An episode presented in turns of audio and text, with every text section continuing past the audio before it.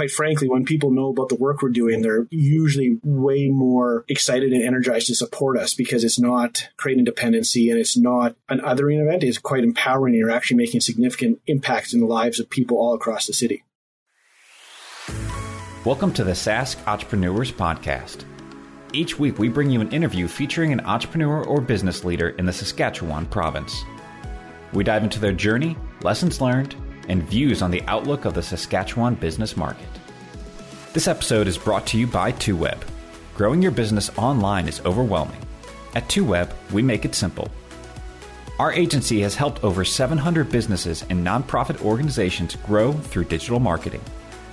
Learn more and reach out to us at 2web.ca. Welcome to this episode of Sask Entrepreneurs Podcast. Today we have John Bailey, who became the CEO of the Regina Food Bank in April 2019. He is responsible for modernizing operations and leading a strategic transformation of an established organization. Prior to joining the team at the food bank, John worked at an executive level in both the private and nonprofit sector in Regina. John also earned his MBA from the University of Regina and has been a speaker and lecturer in nonprofit sector leadership and innovation. In 2020, John was named a CBC Saskatchewan Featured 40. He currently lives in Regina with his wife and two daughters. John, welcome to the show. Awesome. Thank you very much for having me. So, tell us a little bit about your background and your current role. For sure. Well, right now I'm the CEO of the Regina Food Bank, like you said, and I sort of came to nonprofit kind of organically. It was work I was doing as I was doing undergrad work and sort of realized that there was an opportunity to work through some really big challenges and really have some leeway to work on big complex things that you wouldn't necessarily get going through private sector. So when you're sort of on partner track at, at other organizations, you don't really necessarily have the freedom to take some of those stabs at big problems and work through some things. So sort of found myself staying in the nonprofit sector and then I think a pretty common piece the the MBA experience is coming to it, especially as a mid career or early career professional, going like, okay, now I have all these new tools and experiences. It's time to make a change. And that's what I did. Went off in the private sector for a little bit. And then without any real intention of sort of going back to nonprofit, but then this opportunity arose and went through the process and ended up getting hired on. And like any other newbie, you spend your first six to eight months trying to figure out where your parking spot is and where the washrooms are. And then in my case, that six to eight month coincided with the onset of COVID. So we sort of go from just sort of getting your grounding and figuring out what you want to do. And then all of a sudden you're dealing with generational, I mean, knock on wood, it'll only happen once in our generation of crisis event as we sort of work through the impacts of that, folks that are facing food insecurity in our community. Hmm. So, I mean, Regina Food Bank is involved in, you know, a number of projects and they're doing some great things. Can you shed some light on what is it that you love about working with the local business community? What I love working about the local business community is just how open and receptive they are to working on projects that will impact their community. And they are all really, really, really profoundly good about figuring out where they add value. And if you can find that in a collaborative sense, you can have some incredible outcomes. And that's everything from really traditional events that have sort of going on for 10, 15, 20, 30 years to stuff that starts up and goes like, actually, we want to try this cool initiative and we'd love to for it to support the community. How can we work together? And I think that's one of the things that we can really look back on over the past two or three years and sort of go like, the way we've collaborated with businesses has been so different than maybe a traditional set is because again, when we look at food insecurity, like part of it's getting food in people's hands, but part of it's creating the economic circumstances where they have the income to no longer be food insecure. And especially in the pandemic, that meant partnering with organizations and companies and in a lot of ways,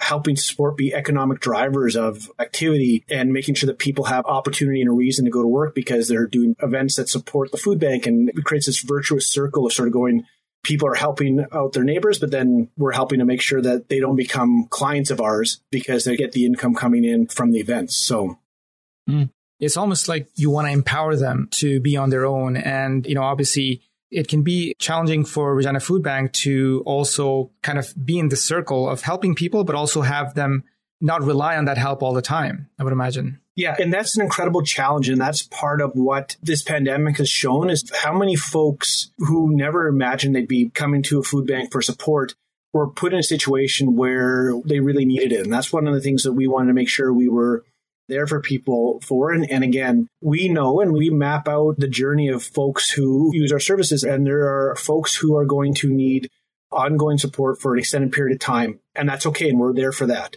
There's also folks that are going to need it once or twice and won't need it again. And we're there for that too. So what we want to make sure is we're working through and making sure that experience is an empowering one and it's truly meeting the need so they can go on and face another challenge. And at the same time, when we do deliver programming, it's really intentionally geared towards trying to make sure that, like you said, we have an empowerment angle. So it's sort of like how to work through things like financial literacy, how to connect with food in a different kind of way to make sure that we're not creating dependency, but we are sort of supporting folks. And we phrase it sort of like we don't give handouts, we give hand ups. And that's what we look to do.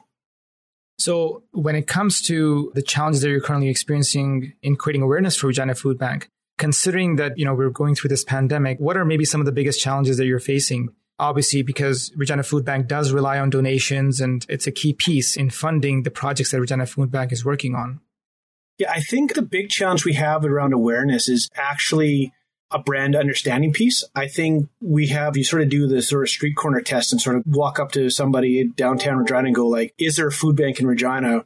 I think nine out of 10 or 10 out of 10 times people go, yes. And what do they do? They supply food to people. And so that awareness piece is not our challenge. What we've been really working towards quite intentionally is that brand understanding piece and making sure that people understand that when you support the food bank, not only are you supporting people who need food, but you're also doing it in a way that's scalable in a way that there's no other avenues for it. So when we talk about our connections with vendors and pre-consumer food reclamation, that kind of stuff, we can stretch a dollar and actually every dollar you give actually has exponential impact. And then we talk about our scale and we try to make sure we're pushing that out in the idea of just going like, yeah, every donation is really important, but understand the scale is we do 10,000 pounds of food out the door every day.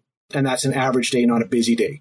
So just making sure that the people understand that and knowing that there's ways to contribute. But the big thing for us is, yeah, like I said, is that brand understanding and also understanding a little bit in terms of that stigma busting, in terms of going like, the people we serve are quite literally your neighbor in all sorts of times. And we have heat maps of the population we serve, and it's every area of the city is represented in that heat map, and that's okay. And that's actually a good thing. That's what we're there to do.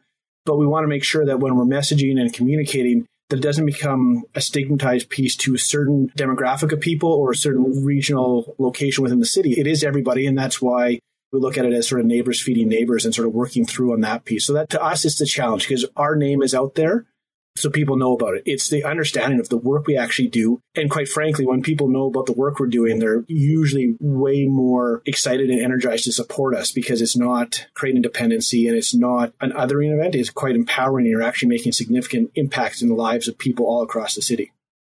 Mm. So, how do you create that awareness uh, for the work that you're doing?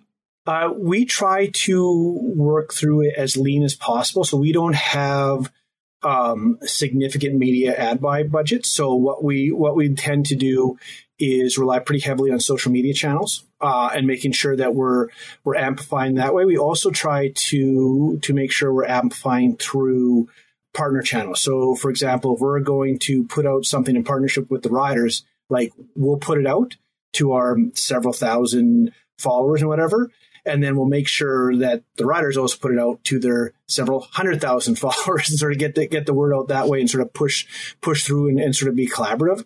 And and we're very strategic about our investment. So we will we will create ad buys on sort of traditional media channels, but it's not all all year round, 12 months a year pieces for saturation pieces around like we want to make sure that we are giving folks, regardless of how they consume their media, an opportunity to engage and and and that's everything from TV to radio to Google AdWord buys to all that kind of stuff to make sure we're we're there.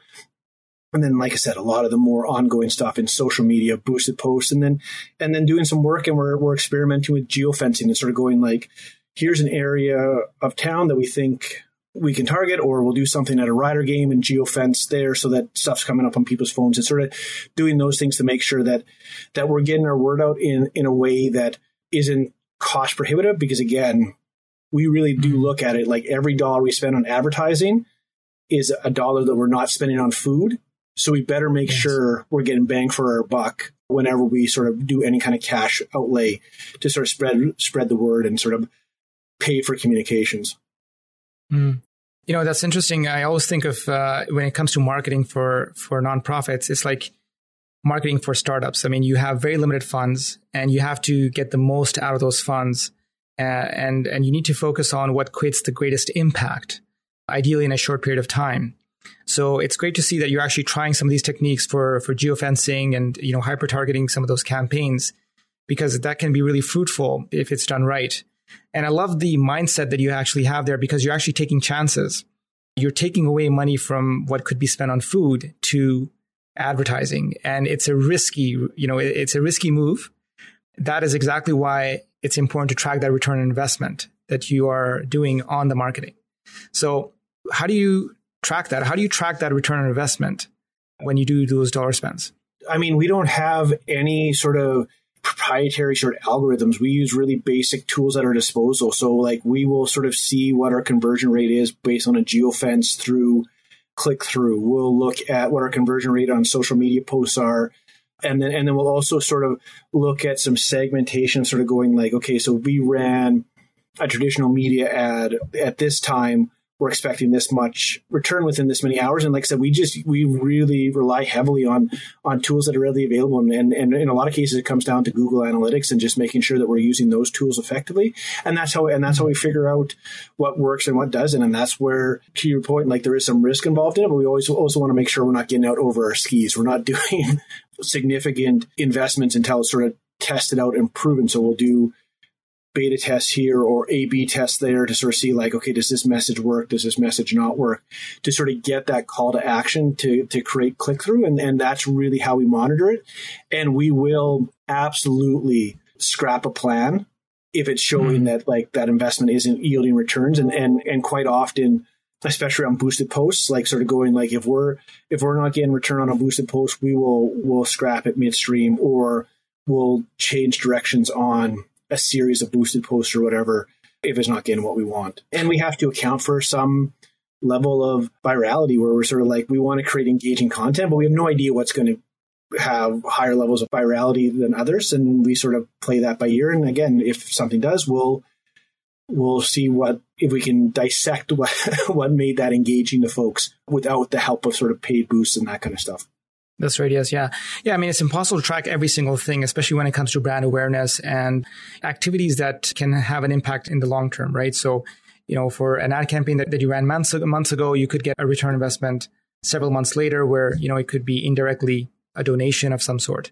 And I love the fact that you're actually doing A B testing because a lot of, I think, even like businesses can learn from that. And uh, in today's digital world, marketing is so nimble that you can actually change your ads and you can do those modifications on the fly and start seeing results almost immediately, whether it's working or not. So love the fact that you're actually taking uh, that direction because I think it's uh, definitely a step in the right direction considering the current age that we're going through. And especially when it comes to in the current uh, circumstances of COVID uh, pandemic, it can be quite challenging and traditional marketing has gone down quite a bit. So yeah, I think so. And, again, in addition to A/B testing, we're sort of like we've also started playing around with, and this is probably the piece that we're most risk averse to, but we're trying to sort of force ourselves into it. Is sort of like what's that option C, which is what happens if we do nothing for a period of time? Like, are we actually at a point where like it doesn't really the return and differentiation is so limited? Is it a matter of just like saturation it becomes our, our enemy and sort of going like okay, so what happens if we do nothing? Or what happens if we zag? So, for example, Giving Tuesdays on November 29th, I think this year, November 30th this year, whatever, we're not doing any asks on November 30th. We know that people's inbox are going to be flooded. They're going to be inundated with appeals and people going like Giving Tuesday, Giving Tuesday, Giving Tuesday. Mm. We're not doing any of that. We're sending out a thank you note and that's it. And just sort of see like, and what does that do compared to years when we have done it? And actually going like, we want to stay present, but we don't need to make an ask. Mm-hmm. We can sort of do awareness and impact pieces and sort of change it as opposed to going like, which message solicits a better return, which we also do, but also like we do look at sort of option C and go like, well, what happens if we self select and just sort of take ourselves out? Actually, is there a different way to sort of do this to your point of sort of going like, sometimes you're just planting a seed and trying to go, that donation might come six months from now. So you won't be able to directly correlate it to that but can it make a difference and can I sort of see what happens? Again, when we sort of make decisions to zag and instead of make those call to action asks when the marketplace is incredibly flooded. That's true. So, where do you see are some of the biggest opportunities for Regina Food Bank in the near future? I think some of the biggest opportunities we have is to continue to connect with producers and suppliers of food, sort of getting into more and more heavily into the pre consumer food space. And we've had tremendous success. We have an amazing partnership with Viterra around pulses, but we also know there's a lot of other organizations that we can look to for various types of product. I mean, we are we are the egg capital of Canada, if not North America. So let's yes. let's see what we can do to start doing some work to control our own supply chain. And that's one of the things that COVID has really ramped up on our end is sort of going like, even if we have the money to buy food, the food's not always there. And that and that's an issue that we don't know when that's going to run out and we don't we can't and we can't really tell if this is transitory inflation or if we're plateauing. Like there's lots of things to be determined. So, but if, if you work to develop partnerships where you control your supply chain because you actually know you have an allotment of X from producer, well, then you just call on that on that as you need it, and it takes a ton of the stress out for us as an organization, and it creates a meaningful partnership with the producer because a they're working, they can see the direct impact of their contribution and B, it's not an approach that a lot of organizations can take because not a lot of organizations, again, getting back to the idea of scale, can actually take on 250,000 pounds of lentils and disperse them over a year or over 18 months. So it allows us to scale where, where a lot of other folks just can't. So sort of like, how do we leverage our strengths to address some of our weaknesses. And that's sort of what we're looking to. And I think that that'll be the big piece for us going forward is how much pre-consumer food can we make sure we're facilitating because that will insulate us against demand spikes and will also insulate us against economic contraction in which people just can't donate to the same level they are right now. Hmm. So where do you see Regina Food Bank heading in the next decade? I think heading in the next decade we will continue to work to be as as sort of person centered in our service delivery as possible. We'll continue to try and break down the geographic and also cognitive process barriers that, that are sort of holding people back from getting food. Right now, our location is a fantastic warehouse, but it is not a easily accessible place for folks who don't have a car. Uh, so, how do we get the food to people where they need it and when they need it will be the the big step for us. And then how do we make sure that we're delivering the quality we intend to do and not just focus on quantity. And we talk about like even earlier in our conversation, I talked about 10,000 pounds of food. 10,000 pounds of crackers is does nobody any good. But it was 10,000 pounds of fresh produce and protein and dairy and healthy grains and then that that has value. So making sure that whatever we're doing we're not chasing volume we're chasing quality and pushing through there. So i think those will be the key focus i think if we're successful in 10 years we will have established points of service throughout the city that allow people to get food who need food to get food when they need it where they need it as opposed to the model we're coming out of now where if people need food they come to us uh, and that and that'll be the big thing. And I think in ten years that will be normalized. Like right now, it's novel and it's it's testing and it's it's doing all that kind of stuff. In ten years, that will be it. And in ten years, those same hampers and those same foodstuffs are going to be dramatically more Saskatchewan product. Like it's just going to be it's going to be local product. The farmers who feed the world are going to be feeding the people facing food insecurity in the city. And so that's where that's where we'll be in 10 years. It won't be a tsunami change, it will be incremental pieces on that, but that's what I if I sort of had a crystal ball prognostication, that's what it would look like. Mm. You know, you've had an interesting journey. Uh, if you could go back 10 years, what advice would you give to your younger self? The advice I would give my younger self would be your time is finite, so you can't worry about everything equally. You sort of have to build out plans for how you're going to allocate your time because otherwise you will work yourself into burnout. And that's something that happened to me in my early 30s, so five, six years ago, was just basically tremendously unhealthy, working way too many hours, eating way too bad food, not not sort of being there engaged in a way that that when I look back, the level of sort of disengagement with family because sort of nothing was prioritized and time wasn't a commodity because there was always like, oh, I can just do more, I can just do more. Mm. And don't do that. Like actually prioritize. And if you can focus on a handful of things that will make a difference in your day, a lot of those other messy, noisy things will just fall away. Because if you get the big things done, the little things fall away in a hurry. But if you're focused on little things, it almost is this form of of martyrdom and procrastination of just sort of like, well, I can't get to this big thing because I'm all these little things are plugging on my day, and it's like, well, no, just worry about the big things, and the little things fall away in pretty short order, and that's been my experience, anyways. That's right. I think that's uh, you know it's always tough for entrepreneurs and uh, busy professionals to have that work life balance. It's uh, it's it's a mystery to me. I'm always working on it.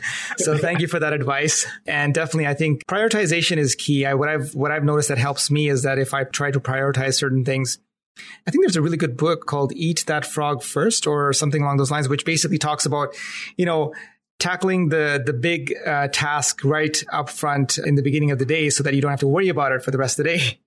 And uh, usually it's the mornings that, you know, people are most productive. So often we tend to waste our mornings uh, if we're late to work or if we're late to a certain activity, then it has this domino effect for the rest of the tasks over the course of the day. So starting your day earlier can be a, a huge asset for sure. So and that's not a book I'm familiar with, but that, that's something I'll, I'll add to my reading list because I think that's that that's great advice. And yeah, like I'm more so just just stealing from Tim Ferriss and, and the idea of write down your top ten tasks and then prioritize it based on the ones that will make all the other ones irrelevant or unnecessary. And and again, I'm not perfect at it. There's lots of days when I come in and my list is set, and there's lots of days when I find myself winging it. And if I look back, I go the days when I actually prioritize are way more productive than when you wing it. We we all have this superhuman overconfidence in our ability to sort of wing it and be productive. So to, just to get through and actually take the time to plan is incredibly important and something I gotta I, I continually try to get better at and more consistent with. That's true. Actually, the book is called Eat That Frog uh, 21 Great Ways to Stop Procrastinating and Get More Done in Less Time by Brian Tracy, well, who I'm a big fan of. So, yeah. Awesome. and, and, I'm writing it down as we speak. I'll add it to my, my iPad uh, when we get sure. out, out of this conversation. John, it's been a pleasure to speak with you today. Uh, where can people find out more about you and contact you online? The best place to get it online for me is is on LinkedIn, and it's just John Bailey. And then if you want to connect and sort of see more about the work we're doing with Regina Food Bank, it's reginafoodbank.ca. And like I said, that tells our story and I think does a good job of exemplifying some of those things we're doing around marketing and storytelling and, and making sure we're we're growing that brand understanding. And it, it's all sort of centrally located there. Excellent. I'll, we'll definitely include a link to your profile as well as the uh, Regina Food Bank website uh, on this podcast. And uh, yeah, thank you so much for taking the time today. It's been a pleasure speaking with you. Awesome. Thank you for having me. It's been great talking with you. Thank you for listening, and we hope you found this episode useful. If you enjoyed the show, please leave us a five star review. You can see more information and all of the resources mentioned in today's episode at saskentrepreneurs.com. That's S A S K entrepreneurs.com this episode is brought to you by 2Web. Growing your business online is overwhelming. At 2Web, we make it simple. Our agency has helped over 700 businesses and nonprofit organizations grow through digital marketing. Learn more and reach out to us at 2web.ca.